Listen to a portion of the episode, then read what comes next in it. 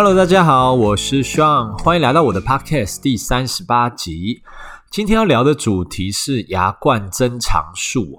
牙冠要怎么增长呢？哦，其实牙冠增长术它做的事情呢，是把牙齿周围的骨头透过手术的方式往下修。这样一来呢，我们的牙冠呢就往牙根的方向比例上哦延长了，并不是我们的牙齿真的整颗变长了。这边打个比方哦，假设说我们今天整颗牙齿从牙齿的切端到牙根的根尖全长是十哦，被骨头包住的牙根的部分，如果说长度是七的话呢，那没有被骨头包住的牙冠部分长度就是三啦。牙冠增长术呢，它做的事情就是把我们的骨头往下修哦，变成说骨头包住的牙根的长度变成了六哦，那骨头上方的牙冠长度就从三变成四了哦，但是牙齿的总长还是一样是十哦，只是牙冠跟牙根的比例改变了。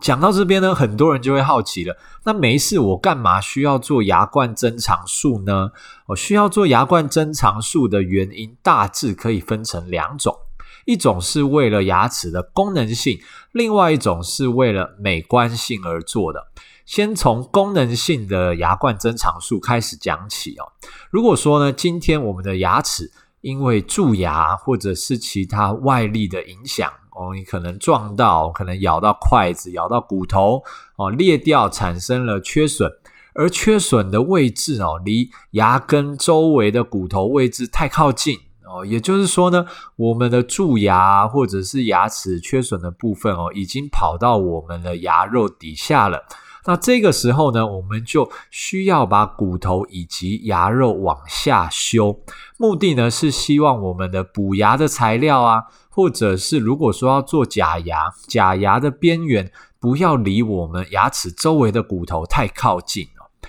根据研究呢，如果说我们的假牙边缘或者是补牙的材料离我们的骨头太靠近的话，会造成局部的发炎反应哦。因此呢，我们透过了牙冠增长术这一项手术，来把填补物或者是牙牙齿的那个假牙边缘的骨头还有牙肉往下降。这样一来，我们补牙以及做假牙后，周围的牙周组织才可以维持健康。又或者呢，是另外一种状况啊，假设说呢，我们今天要做一颗固定假牙。也就是说呢，要做一个像是安全帽一样的牙套来套住牙齿。这个时候呢，如果我们的牙齿太短的话，就好像说呢，我们戴了一顶帽檐很浅的帽子，风一吹，帽子可能就掉了，套不紧。这个时候呢，我们做牙冠增长术哦，可以把牙齿牙冠的比例增长哦。所以说呢，如果说我们本身牙齿牙冠的部分太短，哦，假牙套上去容易不稳的话，做这个牙冠增长术哦，可以让我们的假牙包覆到更多的牙齿结构，那将来的假牙也会比较稳固一些。牙冠增长术其实呢是一种行之有年的手术哦，历史非常的悠久，也算是蛮例行性的一种手术。那尤其呢是在早期人工植牙还不普遍的时候，对于蛀牙太深啊，或者是缺损太大的牙齿，牙冠增长术呢是一种帮助我们尽量留下来状况不好的牙齿的一种术式。现在呢，人工植牙已经蛮普遍了，所以有的时候呢，视情况，有些医师会建议蛀太深的牙齿哦，或者是说断得太深的牙齿，可能考虑拔掉做人工植牙。那它将来的愈后可能会比做牙冠增长术加上固定的假牙更为耐用。当然呢，植牙的费用一般来说哦，会比牙冠增长术加上假牙的费用来得高一些。但是呢，考虑到耐用性的话，人工植牙它有时候耐用度可能也会比较好。所以说呢，呃，这两者之间的选择上也是有一好没有两好。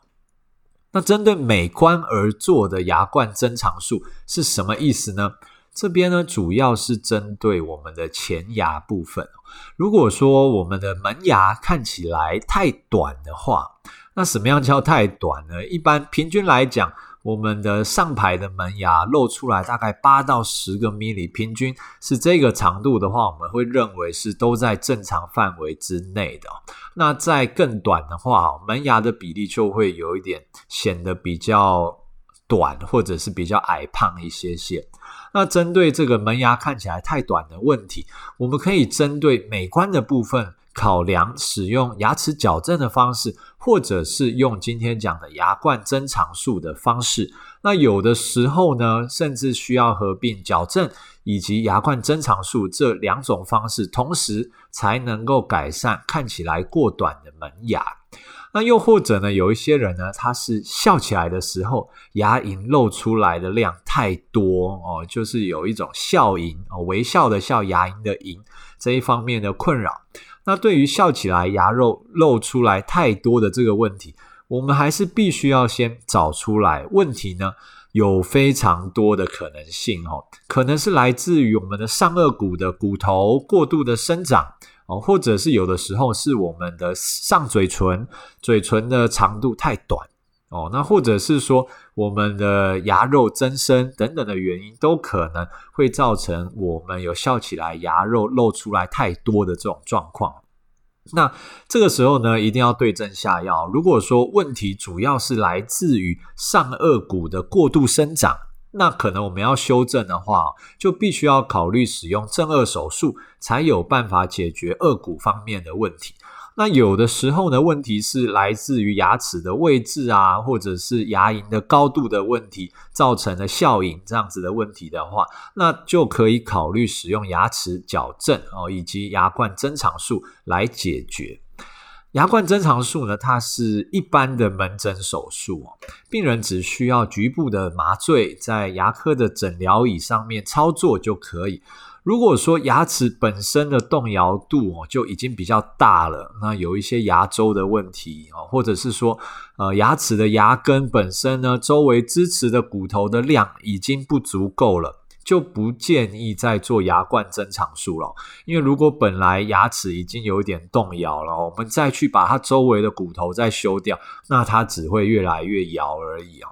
那如果说呢，我们是在前牙的部分哦，做了为了美观而做的牙冠增长术，在手术后大概还需要等待半年左右的时间哦，牙龈它的垂直高度才会比较稳定。所以说呢，前牙的部分哦，在做完牙冠增长术后，如果说考虑还要做一些贴片啊，或者是全瓷冠的部分，最好可以等待手术后半年，那牙龈的位置比较稳定了哦，再做正式的贴片或者是全瓷冠，那美观上的结果可能会比较理想哦。